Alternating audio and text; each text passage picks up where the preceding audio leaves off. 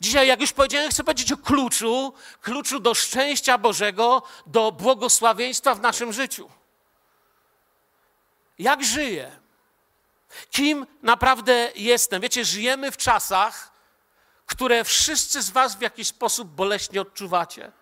Odwiedzając wielu z Was, czy spotykając się tu w moim biurze, jak wiecie, czasami pod tym moim biurem to jest tak, jeden wychodzi, drugi wchodzi, jeden wychodzi, drugi wchodzi. Czasem się tu śmieją ze mnie, że poczekalnie sobie zrobimy. Ale kocham Was, cieszę się, że przychodzicie, że umawiacie się, że możemy się modlić, rozmawiać. Zawsze mam czas dla moich zborników. Amen. Jesteśmy z kościołem, wiecie, często ludziom z zewnątrz mówię niestety nie, nie mam czasu, dla was mam zawsze czas o dowolnej porze. Chcę dla was być. Ale kiedy przychodzicie, rozmawiacie, czuję, że wszyscy cierpimy na jedną rzecz. Boli nas to.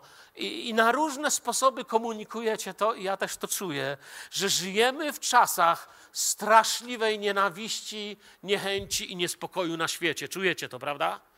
Każdy prawie z was to przychodzi, mówi Mirek, to się dzieje w szkołach, to się dzieje w pracy. To nie jest tylko tak, że to się dzieje na Ukrainie, jest straszna wojna, ale czujemy, że ten niepokój, że burzą się narody, jak mówi Psalm drugi, po całym świecie.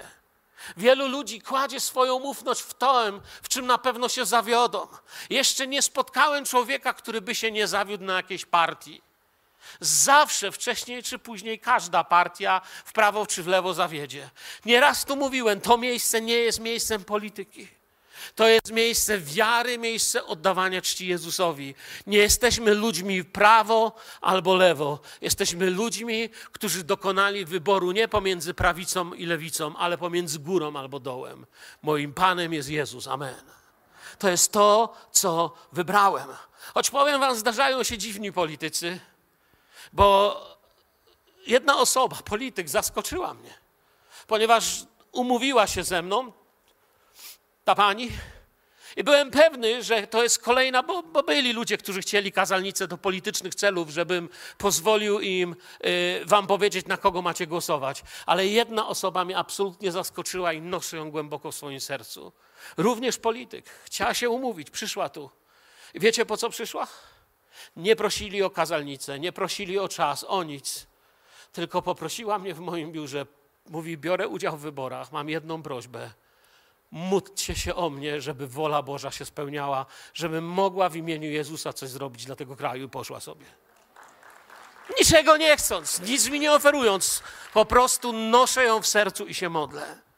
Wiecie, ludzie dziś wierzą w wybory, partie, wkrótce to się dzieje, prawa, ale to nie zmienia serc.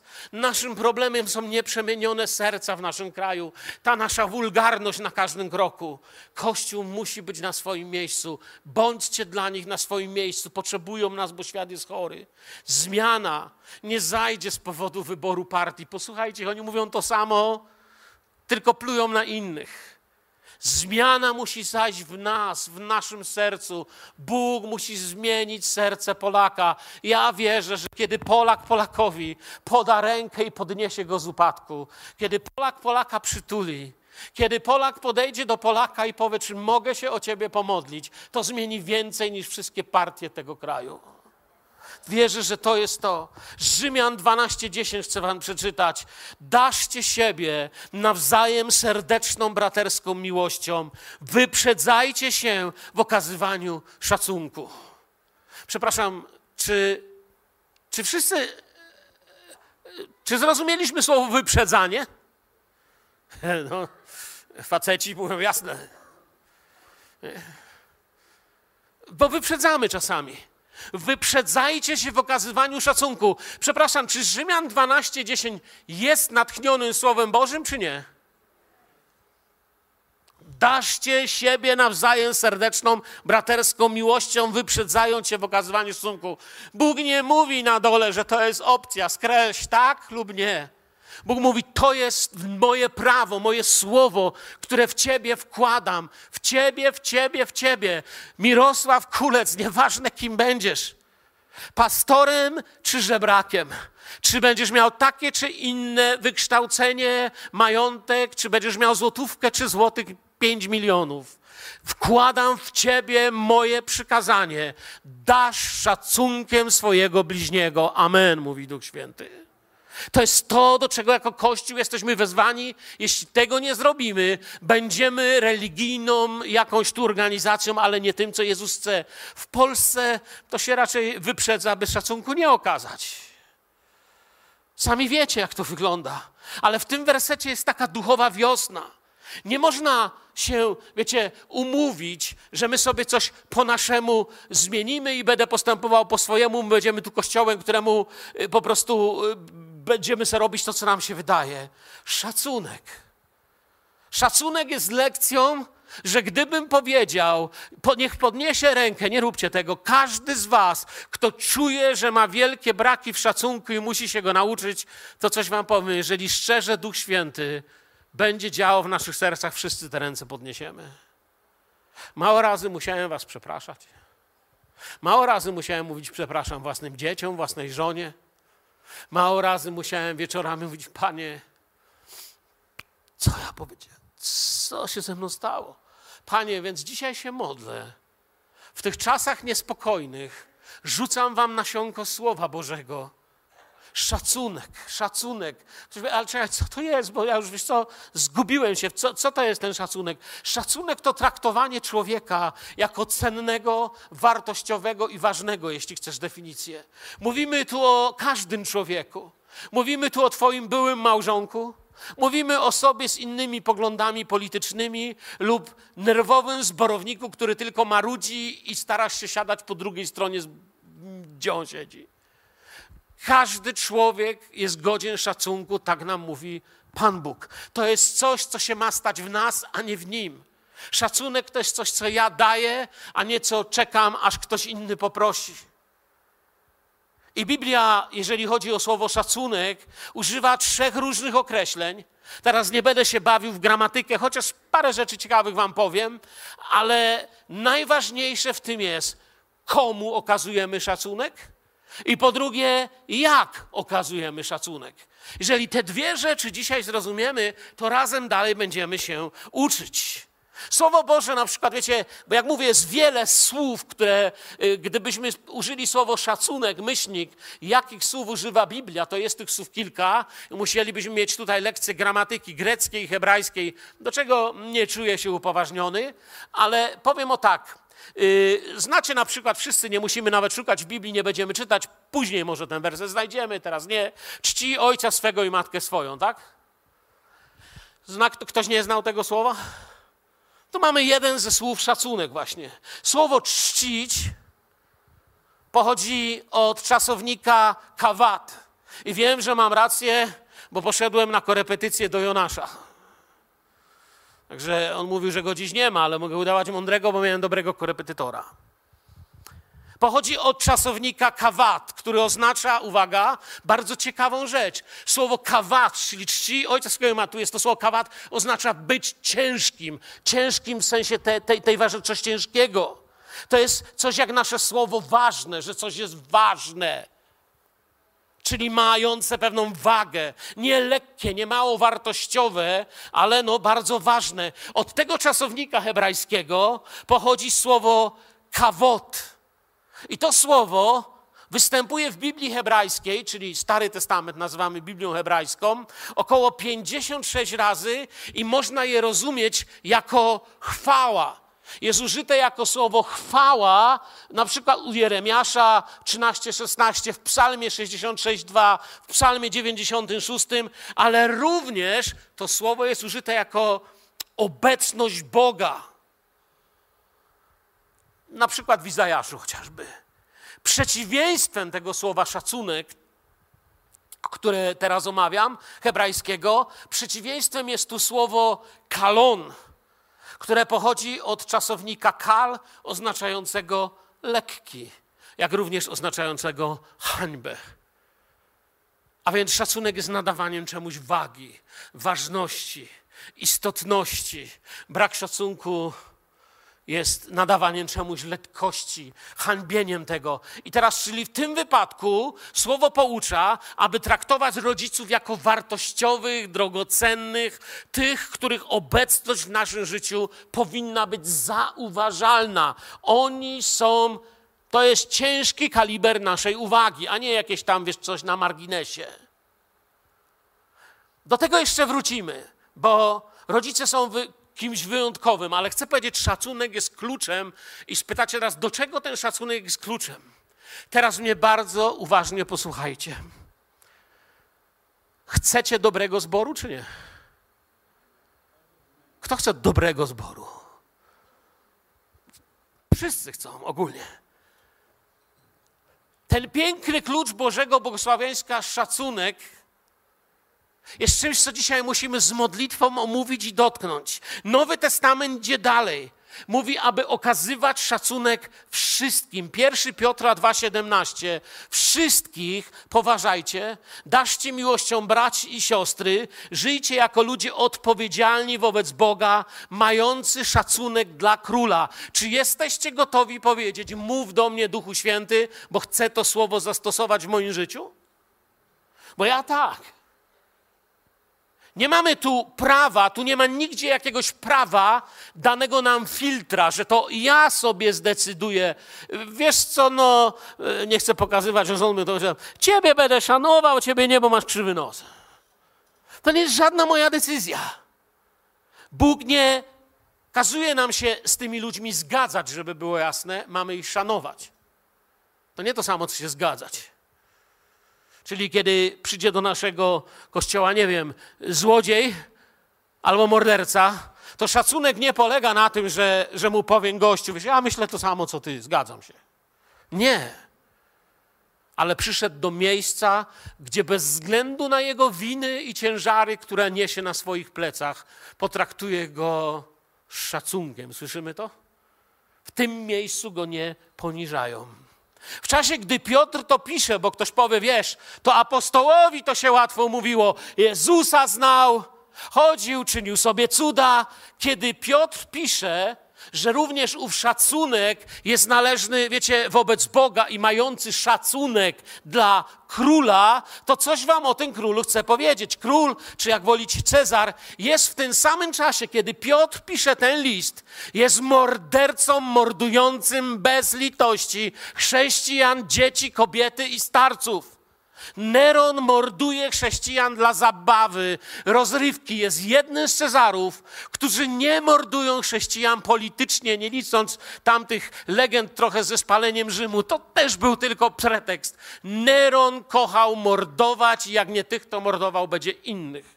Jest królem, zboczeńcem i sadystą, który morduje. Piotr pisze o szacunku.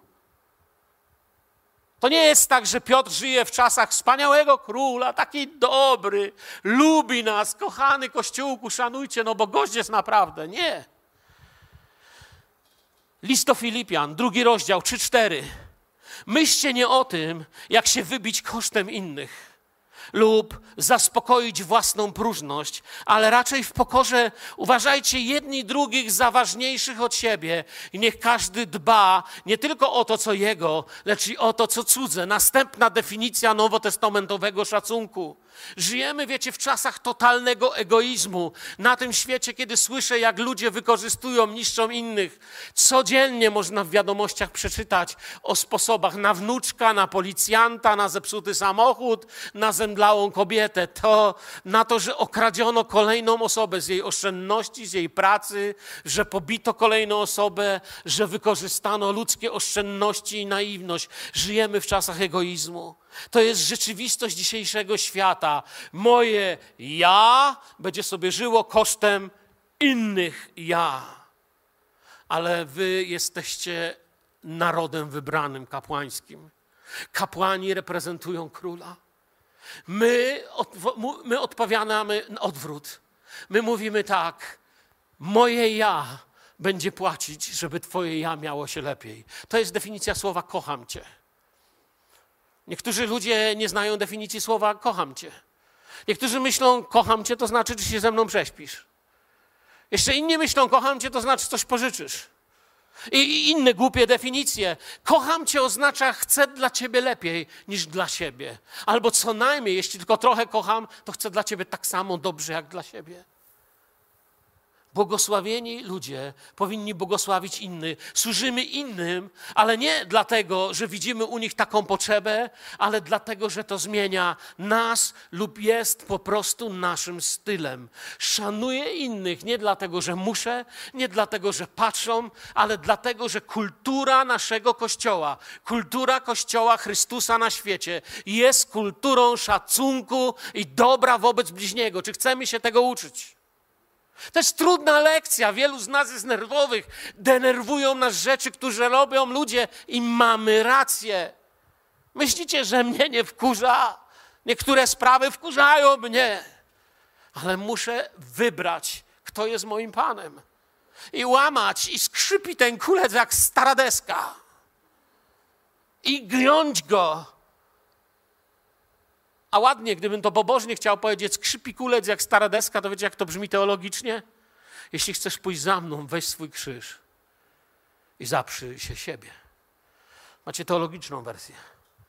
Jeśli włożymy to w nas, w nasze dzieci, że najpierw nie ja, tylko najpierw inni, to zobaczymy zmianę. Stworzymy tu miejsce, gdzie ludzie powiedzą, słuchajcie, to jest kompletnie inaczej. Może wolałbyś być gdzieś indziej, robić coś innego, ale ktoś, bo kocham, bo Bóg ze mną nie skończył, bo jeszcze będę służył, miałbym prawo, ale nadal chcę służyć, nadal chcę iść. Rzymian 12:10. Daszcie siebie nawzajem serdeczną, braterską miłością, wyprzedzajcie się w okazywaniu szacunku, już to czytałem, wyprzedzać się. Jak już powiedziałem, wiemy, co to znaczy. Tu wyprzedzamy w bardzo dziwny sposób. Wiecie, Kościół jest kościołem, jak powiedziałem, czasami kiedyś mówiłem takie kazanie na temat paradoksów duchowych, nie? Czyli jest się pierwszym przez to, że jest się ostatnim. Ma się wszystko przez to, że oddało się wszystko. I tu mamy kolejny paradoks. My wyprzedzamy tak, żeby być drugim. My spadamy w górę. To jest miejsce sługi Bożego.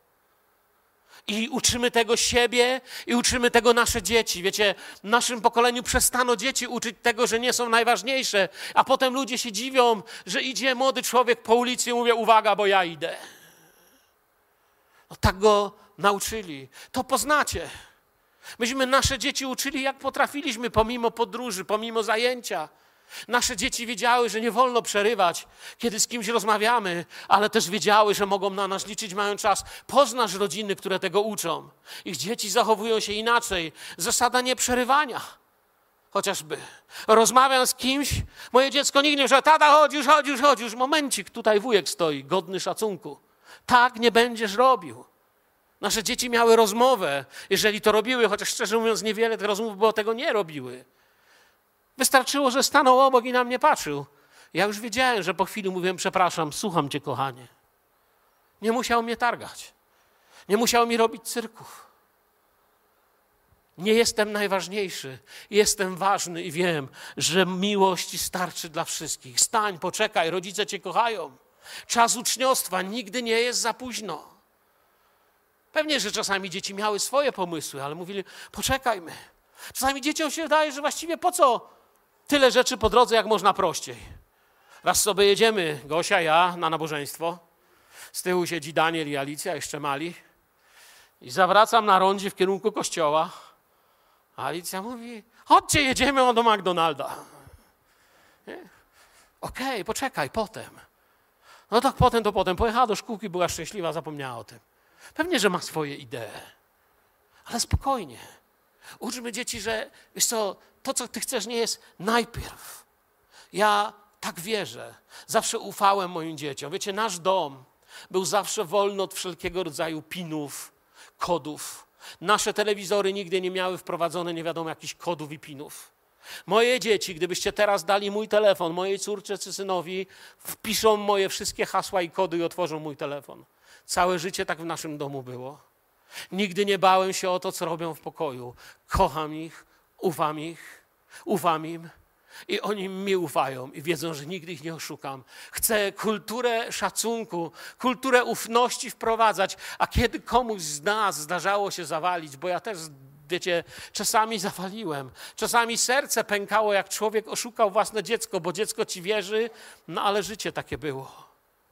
Pamiętam, ja chyba to opowiadałem tu już przy innej okazji, ale trudno, nie mam lepszych historii niż własne. Daniel miał urodziny. Moja żona zrobiła tort i powiedziała mu, że tata zaraz przyjedzie z pracy. Taki kajtek mały, krawat sobie ubrał. Ubrał się, odszczelił i siedzi przy tym torcie. Mija czas, kiedy tata miał przyjść, godzina, dwie, trzy, cztery, pięć. Okazało się, że problemy są w kościele. Że musiałem zostać, bo bardzo poważne problemy miał ktoś z ludzi. I nie dało się po prostu tego zostawić. Przyjeżdżam do domu, a moja żona mówi: Zobacz, świeczka wypaliła się do końca tortu, stoi tort, a mały człowiek w krawacie śpi przy tym torcie i zasnął. Już się go nie dało obudzić. Serce mi pękło. Czułem, że muszę coś z tym zrobić. Wszyscy zawodzimy. Ale wtedy odbudowujemy to, bierzemy ich gdzieś, rozmawiamy, tłumaczymy, budujmy szacunek, budujmy wzajemnie poczucie ważności. Dawajcie jedni drugiemu poznać, że są dla Was ważni. Zawsze nasze dzieci miały czas słowa, rozmowy, spaceru, spotkania. Wiecie, goście, którzy przychodzili do nas do domu, póki przynajmniej dzieci były małe, dziś są dorosłe, rozjechały się, tylko Anetka jest z nami. W naszym domu tak było, że jeśli byłeś naszym gościem, zresztą kto z was był, to wie, kiedy przychodził czas modlitwy, nasi goście klękali razem z nami. To było coś, w co wrośliśmy. Tak po prostu u nas było. To był nasz styl życia. Szacunek dla Królestwa Bożego innych. To nam dało klucz. A więc jest ten szacunek podstawowy. Mogę iść dalej, że szanuj władzę, oddawaj szacunek władzy. To jest bardzo ważne przed wyborami. Chcę Wam przeczytać Rzymian 13, 1, 2. Niech każda osoba podporządkuje się władzą sprawującym rządy. Nie ma bowiem władzy, która nie pochodziłaby od Boga. Wszystkie one zostały ustanowione przez Niego. Dlatego kto się opiera władzy, przeciwstawia się Bożemu rozporządzeniu. Ci natomiast, którzy się przeciwstawiają sami na siebie, ściągają wyrok. Jeszcze raz mówię, to zostało napisane w czasie, kiedy naprawdę szło się do więzienia na szafot i do katowni za przeciwstawianie się Imperium Rzymskiemu. I ci ludzie czcili Cezara, modlili się o niego, modlili się o władzę i jedyne na co się nie zgadzali, to postawić Boga poniżej kogoś. Bóg był pierwszy. Jeżeli tego ich chcieli zabrać, to szli na śmierć. Jak choćby sławne legiony tebańskie. Dopóki Jezus mógł być dla nich pierwsi, byli wierni. Kiedy kazano im składać ofiary, złożyli swoje życie w ofierze. Bóg był najważniejszy. Tak jak pamiętacie, w Biblii żołnierze zadają pytanie, co mamy robić? Poprzestałem cię na żołdzie. Nie usłyszeli, zostań pacyfistą, chodź w piżamie i zamiast dzidy nios miotłę. Nie. Poprzestawajcie na rządzie, bądźcie ludźmi szacunku, ludźmi prawości w naszych czasach. Jest strasznie. Kościoły zapomniały o tym. Dlatego chcę dziś o tym przypomnieć. W naszych czasach opozycja nie szanuje władzy, ale kiedy sama stanie się władzą, to zaczyna mówić o szacunku. Natomiast sama nie potrafi go dać, bez względu na kierunek władzy, bo po żadnej stronie teraz nie jestem i nie będę. Ten werset nie oznacza, że Bóg zgadza się z poglądami różnych partii. Ten werset tego nie oznacza i nie mówcie, że dzisiaj ktoś tutaj tak powiedział. Daniel był w Babilonie, ale nie zgadzał się z polityką Nabuchodonozora. Daniel był w Babilonie, ale Babilon nie był w Danielu. Ty jesteś w świecie opanowanym przez polityczną nienawiść, ale polityczna nienawiść nie będzie w tobie. Amen. To jest to, o czym mówi ten werset. Oto jak można przeciwstawić się Bożej woli, jeżeli pozwolisz, żeby to tobą rządziło. Nigdzie nie wiem, za jaką partią jesteś, nie jest to miejsce do dyskusji na ten temat. Z tej kazalnicy nie głosi się polityki, ale powiem Wam teraz bardzo polityczną rzecz. Nie wiem, za jaką partią jesteś i przeciwko jakiej jesteś, ale chcę, żebyś sobie dzisiaj zapisał, jeżeli tego nie możesz zapamiętać. Nikt i nigdy w całej Biblii, nigdzie, nigdzie, nigdzie, razy sto nigdzie, Jezus nie dał ci prawa przeklinać i złorzeczyć innym ludziom. Co na to powie Kościół? Nigdzie nie dostaliśmy takiego prawa, żeby przeklinać i złorzeczyć ludzi. Oszczerstwa lub mówienie o nich w wrogi, źle życzący im sposób. To jest dopiero, zobaczcie, teraz wam pokazuję trudne chrześcijaństwo. Żyć w podzielonym świecie i reprezentować zjednoczoną miłość Królestwa Bożego. Ja wiem, że są kościoły, nawet nie wiem, czy to kościoły nazwać, co przeklinają inne partie. Mówią, że jak głosujesz na tamtych, a nie na tych, to chyba zbawiony nie jesteś. To jest jakaś bzdura. Są kościoły, co je przeklinają, mają oszczerstwa, złorzeczą im, życzą śmierci innym, życzą choroby.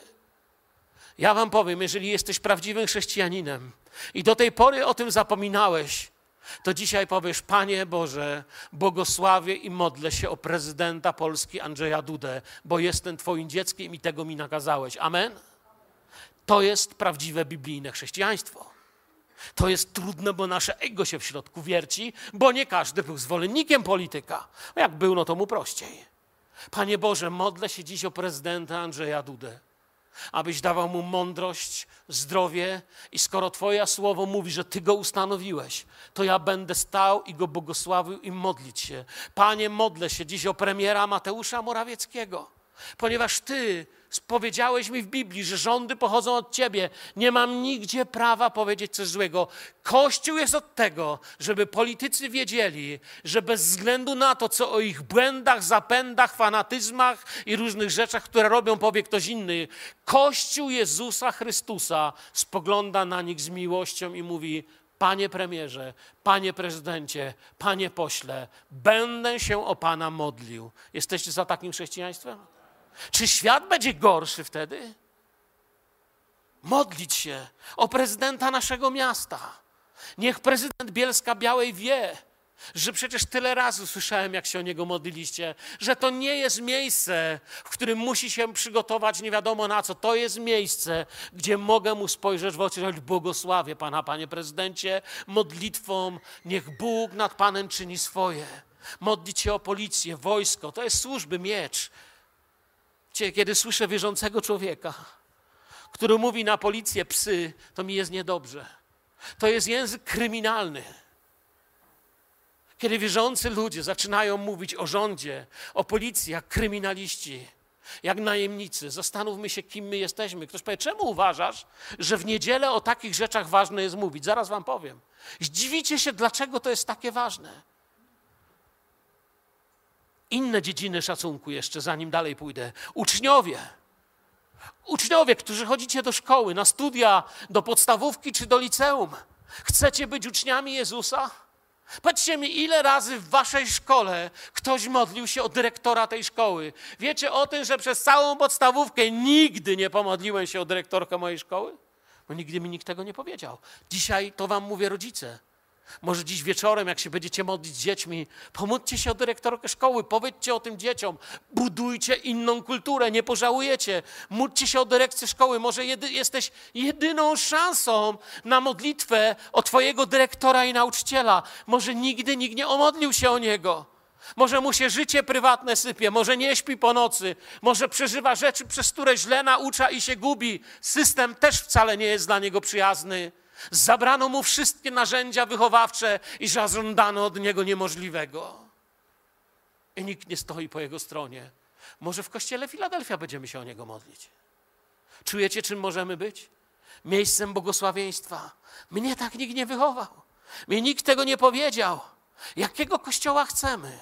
Modlę się o nich i błogosławię, Panie. Pomyślcie, co Bóg może wtedy zrobić, jeżeli ma sługi z takim sercem duchowe autorytety.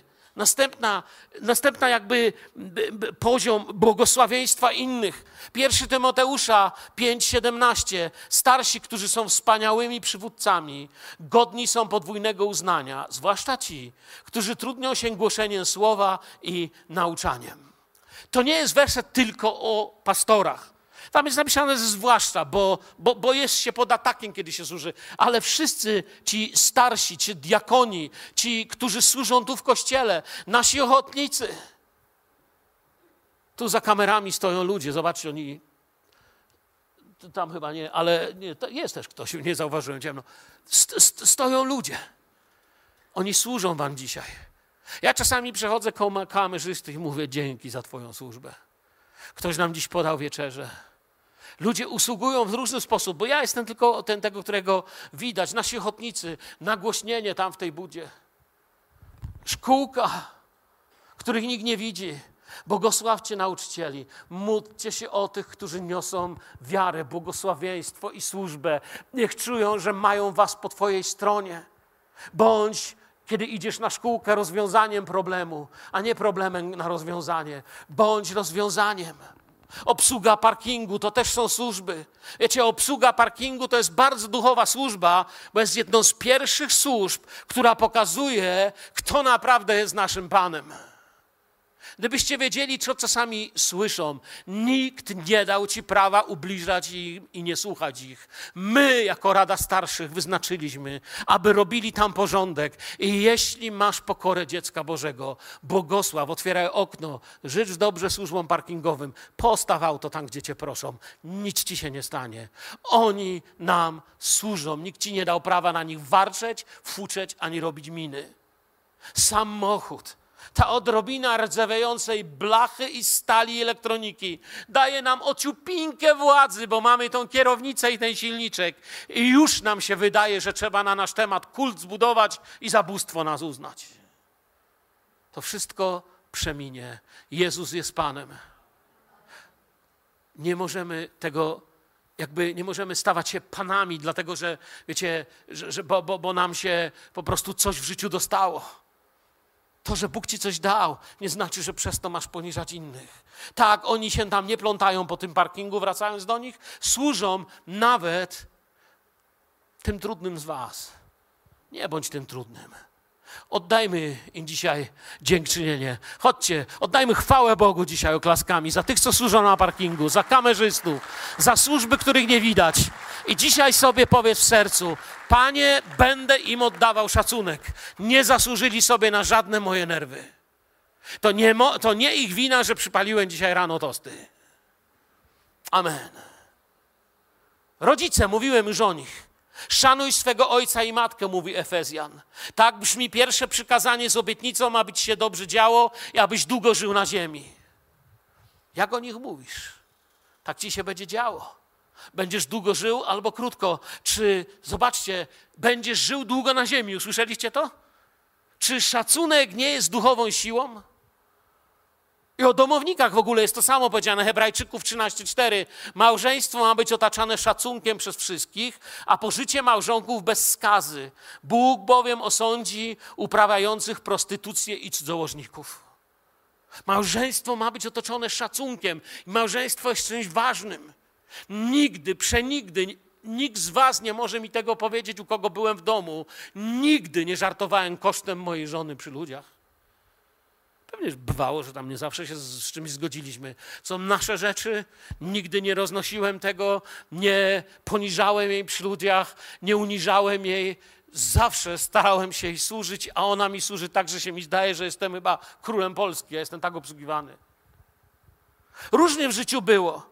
To przeszłość, ale dziś nie pozwól z diabłu czego zniszczyć. Może powiesz, ale wiesz, moje małżeństwo się już rozpadło, trudno. To zostało tam, nawróciłeś się, jesteś nowym dzieckiem. Stare rzeczy odpadły. Nie zniszcz dzisiejszego dnia. Szanuj tych, których masz koło siebie. Stawajcie przed Panem jako święty Kościół. Zacznij od dzisiaj. Czasami małżeństwa chcą wielkich osiągnięć w modlitwie. Wiecie, ja miałem w biurze małżeństwa, które musiałem najpierw w ogóle przekonać, żeby. Wiecie, ja już nawet nie prosiłem, żeby Biblię razem czytali, bo się modlili. Ja ich nie mogłem przekonać, żeby do tego samego kościoła chodzili. Ale chcieli wielkich cudów. Muszą popracować nad sobą. Gdzieś ktoś musi wziąć krzyż i wyruszyć. Ktoś powoli musi powiedzieć: Nieważne, czy się czuję dobrze, czy źle, idę za Panem Jezusem. Piotr pisze podobnie mężowy, 1 Piotra 3,7. We współżyciu bądźcie wyrozumiali, bierzcie pod uwagę, że kobiety są od was słabsze, odno, odnoście się do nich z szacunkiem, one przecież wraz z wami dziedziczą łaskę życia, lekceważąc je, moglibyście w swych modlitwach natrafić na co? Na przeszkody. Nikt nie dał mi prawa po niej wyzywać, krzyczeć i poniżać. Ktoś powie, wiesz, Tobie się dobrze, Mirek, mówi, no bo masz taką gośkę. Gdybyś wiedział, jaką ja mam żonę, momencik, ty też cudo nie jesteś. Spokojnie, od czegoś trzeba zacząć. Oto powód pustych i niewysłuchanych modlitw wielu ludzi. Może w niebie mów Bóg i tak pomyśl, może dzisiaj modlisz się Ty, Panie Boże, i wywalasz najważniejsze rzeczy, Panie Boże, raka, to, tam ktoś ma, Panie Boże, to, to, to. A Bóg mówi, ja mam cud dla niego i patrzy na nią, ale nie mogę mu dać. Bo tak znieważa żonę i żyje życiem, który blokuje mój cud dla niego. Może dziś Duch Święty dzisiaj ci powie, że dawno dostałeś odpowiedź na modlitwę. Tylko odpowiedź na Twoją modlitwę w cudowny sposób nie przyjdzie na słowo amen, którą ją zakończysz, ale na słowo przepraszam, kiedy przytulisz męża albo żonę. Mo może tu jest Twój problem. Może to jest, co dzisiaj Ci Duch Święty chce powiedzieć. Ja się nie dziwię, że Bóg słyszy modlitwy mojej żony, że tylu z Was mi mówi, że chciałoby się z nią pomodlić. Ja już powiedziałem, ja jestem traktowany jak król, aż nie wiem, co powiedzieć. I mógłbym wiele mówić o szacunku do starszych. Kapłańska księga mówi: staniesz przed człowiekiem posiwiałym i uszanujesz osobę starca. Będziesz kierował się czcią względem Boga. Ja jestem Pan. Jak byłem dzieckiem, gdybym nie stał w autobusie, jak ktoś starszy stał obok, to inni ludzie by mnie zlinczowali. Dzisiaj to jest zapomniany zwyczaj, jak wiecie. Czy te wersety, wszystkie, które wam czytam, kończą się, jakby Bóg patrzył z lekkim uśmiechem na to wszystko? Czy widzimy, że Bóg chce szacunku? I na koniec dwa wersety wam przeczytam jeszcze. Po pierwsze, Malachiasz, Bóg mówi, chce szacunku dla siebie. Syn czci ojca, Malachiasz 1,6, a sługa swego pana. Więc jeśli ja jestem ojciec, to gdzie jest dla mnie cześć? Pyta ojciec. I jeśli ja jestem panem, to gdzie lęk przede mną? I tu jest to słowo też szacunek używane. Pan zastępów mówi do was, kapłani lekceważący me imię. Pytacie jednak, e, przepraszam, Pan zastępów mówi do was, kapłani lekceważący me imię. Pytajcie jednak, przez co, py, pytacie jednak, przez co lekceważymy Twe imię. Przepraszam, źle miałem napisane. Co przy Bogu mówimy, co robimy przy Nim? Żeby zadać sobie pytanie, co robię przy Bogu, muszę sobie zadać pytanie, gdzie Bóg jest. Bo jeśli jest tylko tu, no to tu będziemy grzeczni, tam już będziemy robić, co chcemy. Gdzie Bóg jest? Wiemy, że jednym z atrybutów naszego Boga jest wszechobecność. Tam, gdzie On jest i słyszy, tam się mogą dziać cuda lub możesz powoli ginąć. On mówi przez Salomona: czci Pana darami swego mienia, najlepszą cząstką wszystkich swych dochodów. Ja tak robię staramy się dzielić, nasza rodzina z innymi. Kiedy moje wynagrodzenie czy pieniądze wpływają na konto, moje konto ma jedną powtarzalność: wpływ i natychmiast jest 10% wypływ. Nie dlatego, że pójdę do piekła, nie dlatego, że tak jest, ale dlatego, że każdy wypływ mojej dziesięciny, wiecie co mówi? Kocham Cię z całego serca, wszystko Ci zawdzięczam i przez moje błogosławieństwo chcę błogosławić mój zbór, aby mógł błogosławić innych. Jestem tego częścią. Kiedyś mnie jeden brat spytał, mówił, Mirek, tyle ludzi tu pracuje w tym zborze, kontrolujesz, czy dają dziesięciny? Ja odpowiedziałem wtedy tak, nie, nie kontroluję, czy dają dziesięciny. Ja po prostu wierzę, że ten zbór jest powołaniem ich życia i że inaczej nie potrafią. Po prostu to wiem że dla nich to jest wszystkim. Wszystkich. Albo wolę umrzeć naiwny. I tak jest z Panem. Kończąc, tak jak powiedziałem, wiecie, dużo jeszcze mógłbym powiedzieć.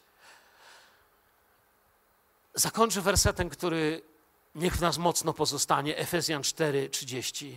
Nie zasmucajcie też Bożego Ducha Świętego, którym was opieczętowano na dzień odkupienia. Przynośmy Bogu radość przez nasze posłuszeństwo, przez szacunek. Pamiętajcie, szacunek jest wychowawczy. Szacunek potrafi poważnie rozmawiać, śmiać się. Szacunek to nie poklepywanie i tolerowanie grzechu. Szacunek to spojrzenie na kogoś, jak ważne, cenne i istotne jest jego życie. Jest tak ważne, cenne i istotne, że Jezus powiedział: Ja uznałem wasze życie za tak ważne, że dałem swojego syna jednorodzonego. Aby każdy, kto uwierzy w Niego, poszedł i wziął ten krzyż. Nieposłuszni temu sprawimy, że nasze modlitwy mają przeszkody, że ten, który czyni dobro, Duch Święty i daje mądrość, zasmuca się. Czy tego chce? Ceńmy ludzi, bo są drogocenni w Bożych oczach. Amen. Oddajmy Panu chwałę. Powstańmy.